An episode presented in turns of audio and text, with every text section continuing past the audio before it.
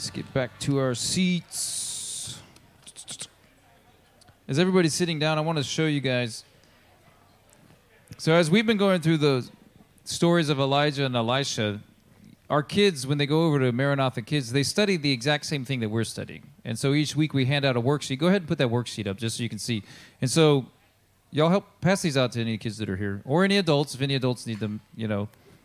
What we do is we have we make a worksheet each week, and there's also age appropriate activities and things that the kids do, and the teachers take them through, and it helps break down the scripture so that they can understand it better and things like that. And so I just want to let y'all know that that's how how this works. So when we're studying uh, Second Kings four and five, the kids are too, and so go ahead and take one, or you know if you want to read along as adults, feel free. So I'm going to breeze through this really quickly just because I've already taken a lot of time. And uh, let me pray really quick, okay? So, shh. So, God, we just pray that you bless this message, that you would speak to us, that we would hear from you, and that you would change our lives in your precious name. Amen. Amen. So, Elijah and Elisha are prophets. And the, um, prophets, they're speaking the word of God to the people. They're working, I mean, they're in a very hostile environment often. And if you remember the, all the other stories, they're often telling people, no, what you're doing is wrong. And what God is saying is this something else. And they're calling out idolatry and they're challenging people to repent and believe and to follow the Torah. And Elijah and Elisha, just to make sure if you haven't been here every week, they're not the same guy, okay? Elijah is one prophet, Elisha is a different prophet. They have a similar name. And I was thinking this is like in Dragon Ball that Son Gohan and Son Goku are not the same person. They just have a similar sounding name.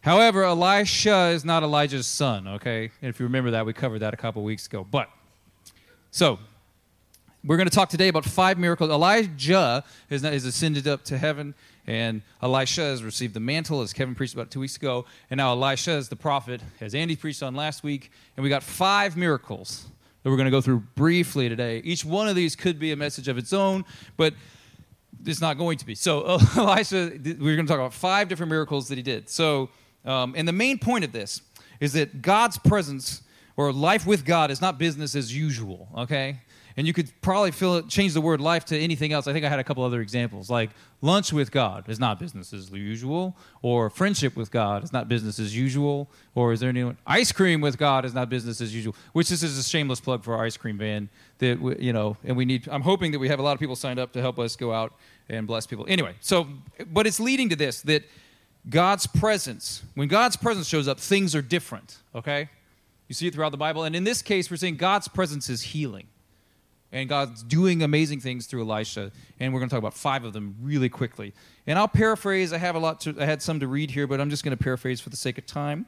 In 2 Kings 4 1 through 7, a wife of a man from the company of the prophets cried out to Elijah, Your servant, my husband, is dead, and you know that he revered the Lord, but now his creditor is coming to take my two boys as his slaves. So this is a lady whose husband is dead, and she's like, my, my, my husband was faithful, but he's died. And he's like, I don't have anything left. And Elisha says, Well, what do you have? She's like, I only have this little bit of oil. And he's like, Well, don't worry. So listen to this plan and think about God telling you something like this. He says, Go back, go, go around your neighbors, borrow as many jars as you can possibly borrow, and get them into your house. And then fill them up with this oil. And she could have gone, I only have this much. Did you not hear that part? You know, and he's like, do it. But she's a trusting person. She knows what God is like. She knows that life with God is not business as usual. She follows his instructions. So her and her sons, they go get tons of jars and stuff, and they fill up. And as soon as they get to the last one, the oil stops. And then Elisha's like, good. See, see what God did? Now sell it, pay off all the debts, and then live off the rest. That's a miracle. Like if that happened to you, you'd be like, whoa, God just did something. And God did do something. So that's the first one, okay? Now the next one, the Shunammite son. And so there's an older woman and her husband in Shunem. They're like, hey, you know, this prophet, let's make him a make him like an apartment. So they give him like a room, and it talks about he has a lamp and all this kind of stuff, and he stays there sometime. And he wants to say thank you to her. He's like, well, could I bless you or something like that? She's like, uh, and her his assistant's like, well, she's never had a son. He's like, well, let's pray for her then. So he tells her, you know, even though you're old and your husband is old, you're going to have a son. She's like, don't do this to me, you know, because I'm going to get my hopes up. And he's like, no, seriously. And then she does. She has a son. Now that's a miracle already, right? So she has no hope. She has nothing. And then God says, You're going to have a son, even though it doesn't make sense. And you you remember from other stories in the Bible, this is the kind of thing God does. She has a son. But then you find out, so it's like, awesome, celebrate, and all this kind of stuff. But then something happens at 418. The child grew, and one day he went out to his father, who was with the reapers. And he said to his father, My head, my head. And his father told a servant, Carry him to his mother. And after the servant had lifted him up and carried him to his mother, the boy sat on her lap until noon, and then he died. So this promise that, he said, like, you're going to have a son. So she has a son, but then the son dies. So that's kind of like maybe kind of where I was sharing earlier where I was. It was like I'd experienced things with God, but then those things had died or something. And that's kind of doubly hopeless. But she she knows what to do. She goes back to him. She's like, "Look, I told you not to get my hopes up." And he's like, "Whoa, whoa, okay." You know, and even the people are trying to pull her away. And he's like, "No, she's really distressed. I need to hear what she's having to say." You know, and so he sends his his assistant ahead with his staff to lay it down. And then uh, Elisha comes in and he says, "Okay," and they and they pray for the child together. He's dead. The kid's dead. The mom has left the dead kid to come find Elisha. He brings him back, and he prays for him. And he lays on him several times and prays for him. And then finally, the kid sneezes a few times and comes back to life. That's like a two-part miracle. So now, not only has God told her you're going to have a son miraculously, the son dies because the world is like we talked about, like talked about enduring. You know, you endure the hardships. But then God has another miracle. He brings the child back to life like kind of exclamation point, like I said what I meant, you know. And ne- none, neither one of those things, like one of them would be enough to be in the book, but now you got two, you know. So miracles three and four we're going to talk about together because I call them food miracles, right? And kids, this is not like uh, the food miracle, like if you could eat McDonald's every day. That's not the kind of food miracle that we're talking about here.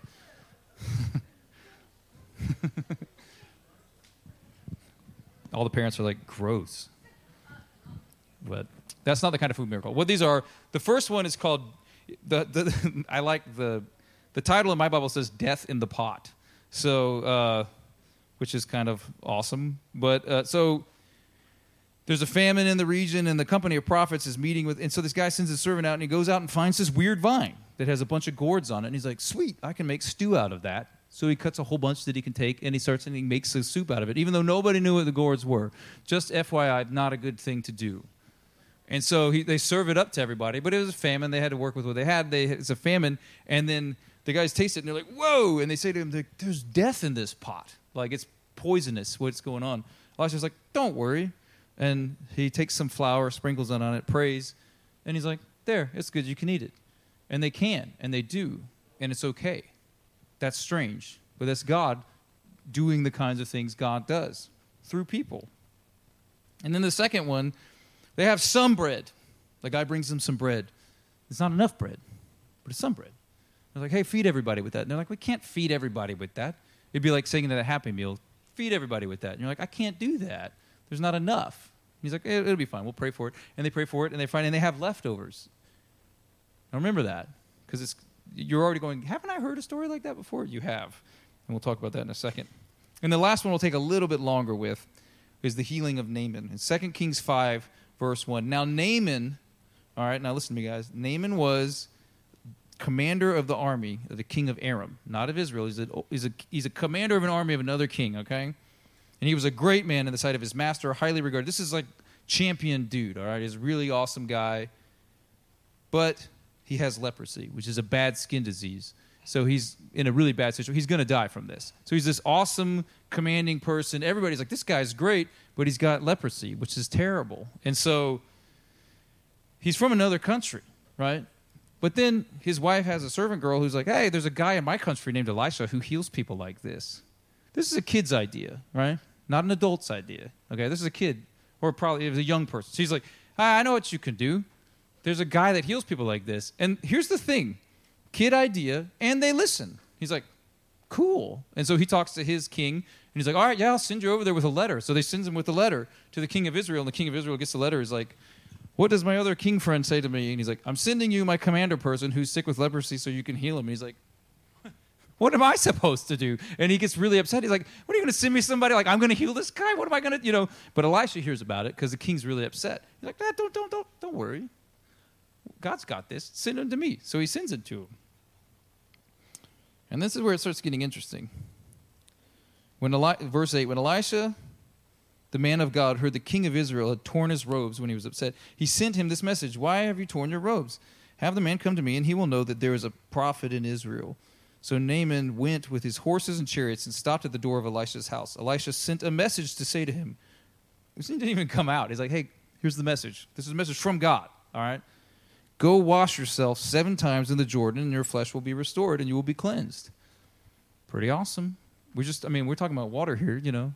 Go wash yourself seven times, you'll be cleansed. That whole thing, the, the, problem of your life, the, like everything's great, but this one thing, and he's like, I got the answer here. Like, you've come for the answer. Here's the answer. Go wash yourself seven times, and you'll be cleansed. Great news. Great news, right? Let's read the next verse. But Naaman went away angry. What? And said, I thought he would surely come out to me and stand and call on the name of the Lord his God and wave his hand over the spot and cure me of my leprosy. This is a problem that tons of us have. He's gone to the right guy. He's doing the right thing. He's followed all the way up to the end, and then he's like, and then he's like, "Here's the answer you wanted. This is the I mean, this is the answer from God, the answer, the actual answer that will make you better." And he goes, "That's not what I thought would happen." And he's like all mad about it. This is what I was talking about earlier, like telling God how to do things, not the best idea.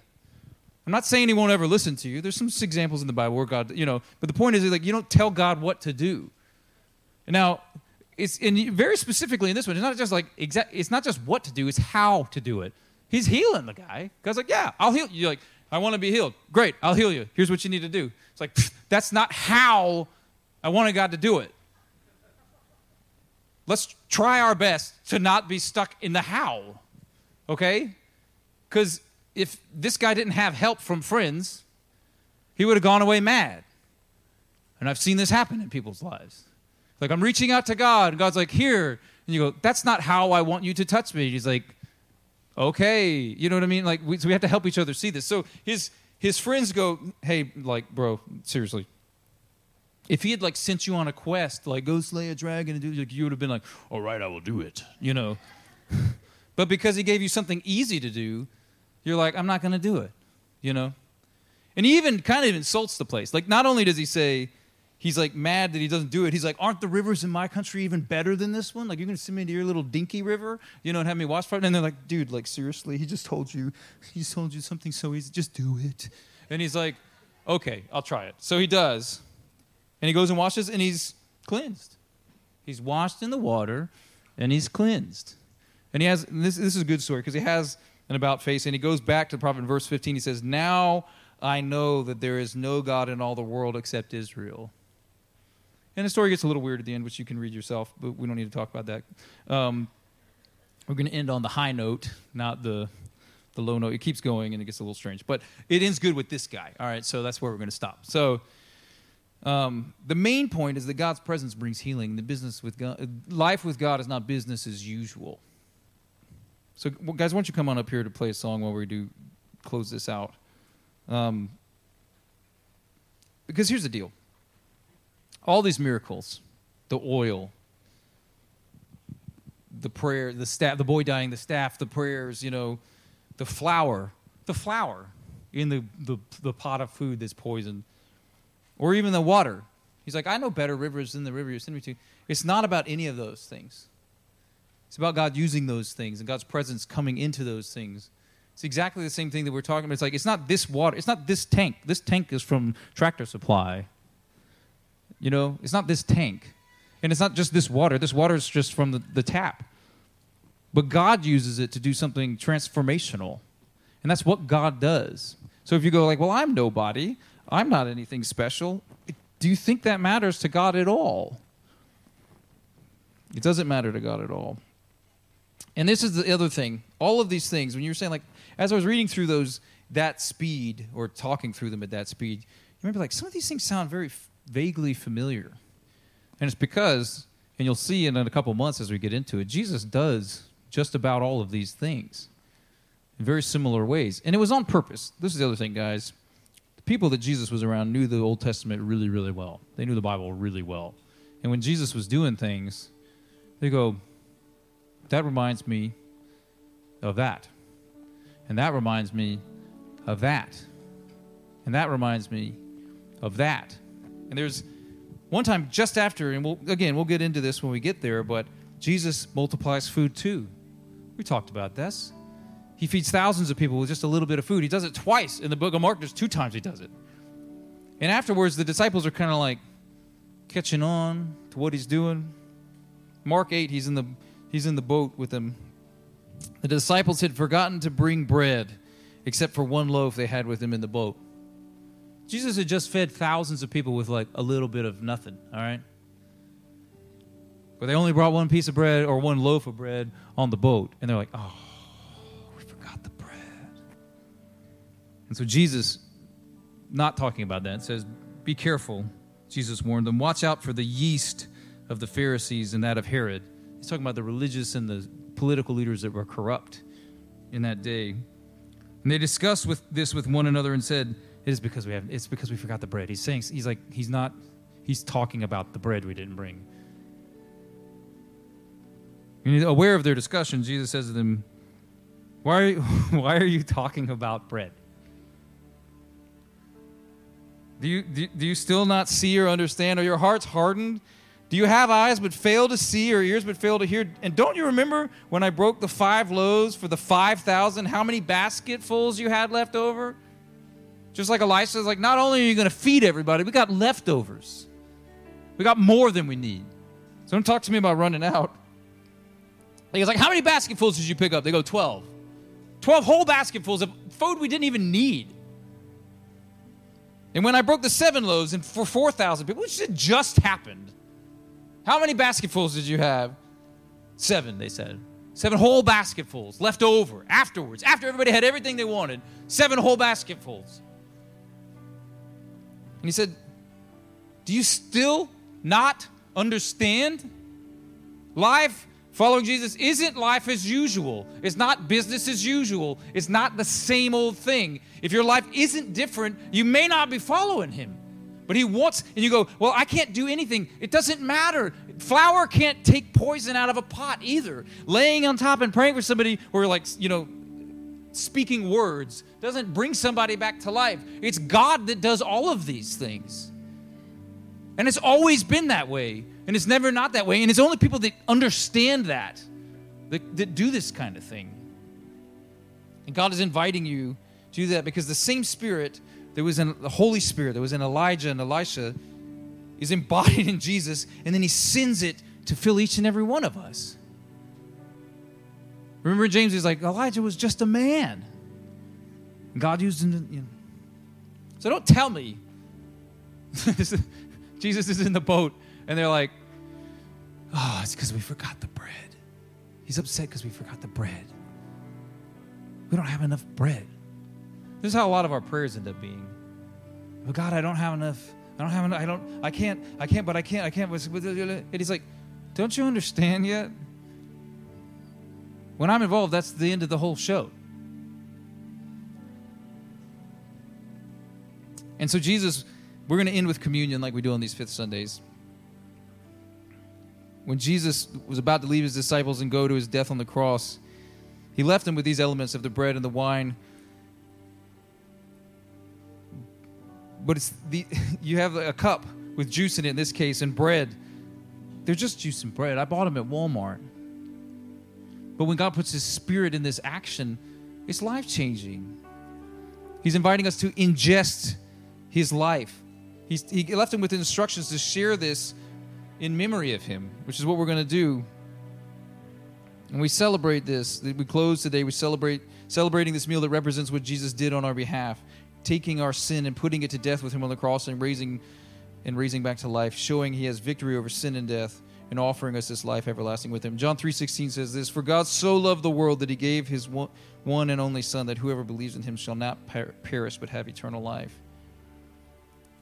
And that we can also all know that there is no God in all the world except Israel.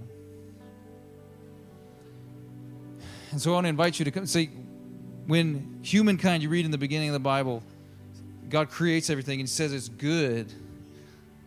And he tells them one thing He's like, I got you this perfect place to live. Perfect, completely perfect, completely perfect. It's, everything's perfect. It's good. He's like, just don't eat this one tree, the knowledge of good and evil. Don't eat from that.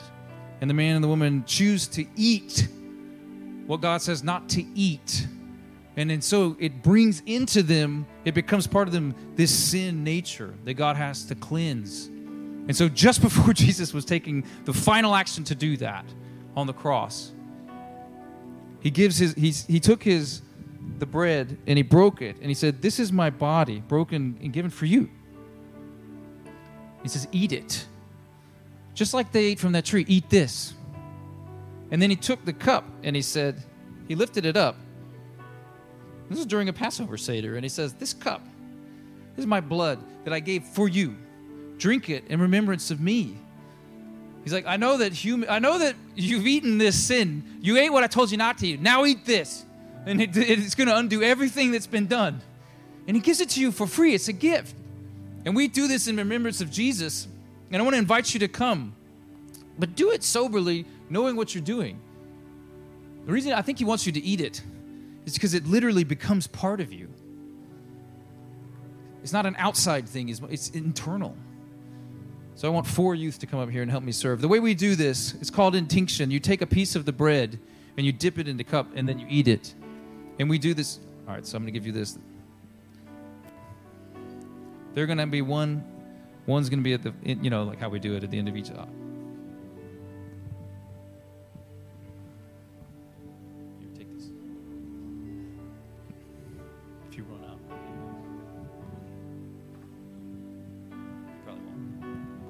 So they're going to play a song. I'm going to invite you to come forward and take this. So I'm going to pray and bless this time. So, Father, we pray that you would bless this m- remembering of you and that you could speak to our hearts, that your presence is healing in our lives. And life with you is not business as usual, Lord. And we don't take for granted your offering and your sin, your offering for sin on our behalf. And we receive the eternal life that you offer through your Son. In Jesus' name, amen. So come forward as I sing. As the Spirit was moving over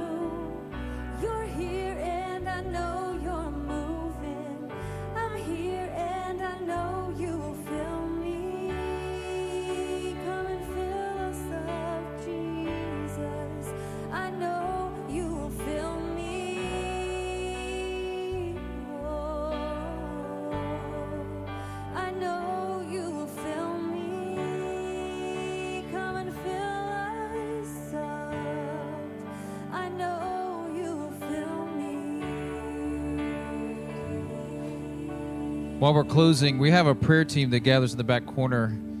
That if you need prayer for anything, they're back there to pray for you. And I also wanted to, Rebecca, I was going to say this that if you need to come up here and just touch these waters to remember your baptism, I want to invite you to do that as well while you're taking communion. So.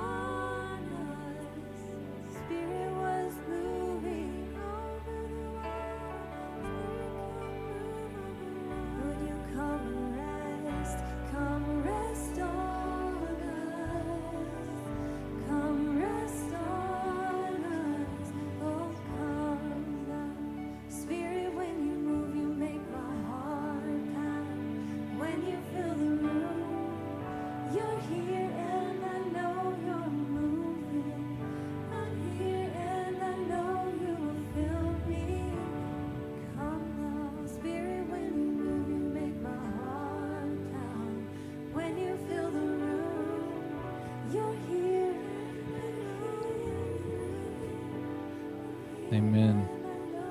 Amen. If you need to take time with the the get involved sheet and turn it in later, we will never we will never uh, turn you away from being able to sign up for something. So, uh, if you want to help do any, this, this is not a one week only thing. So, uh, if you want to reach out to us later, that's totally fine. Let me pray. So the Lord bless you and keep you. The Lord make His face to shine upon you and be gracious to you. The Lord lift up His countenance upon you and give you peace in Jesus' name. Amen. We'll see y'all next week.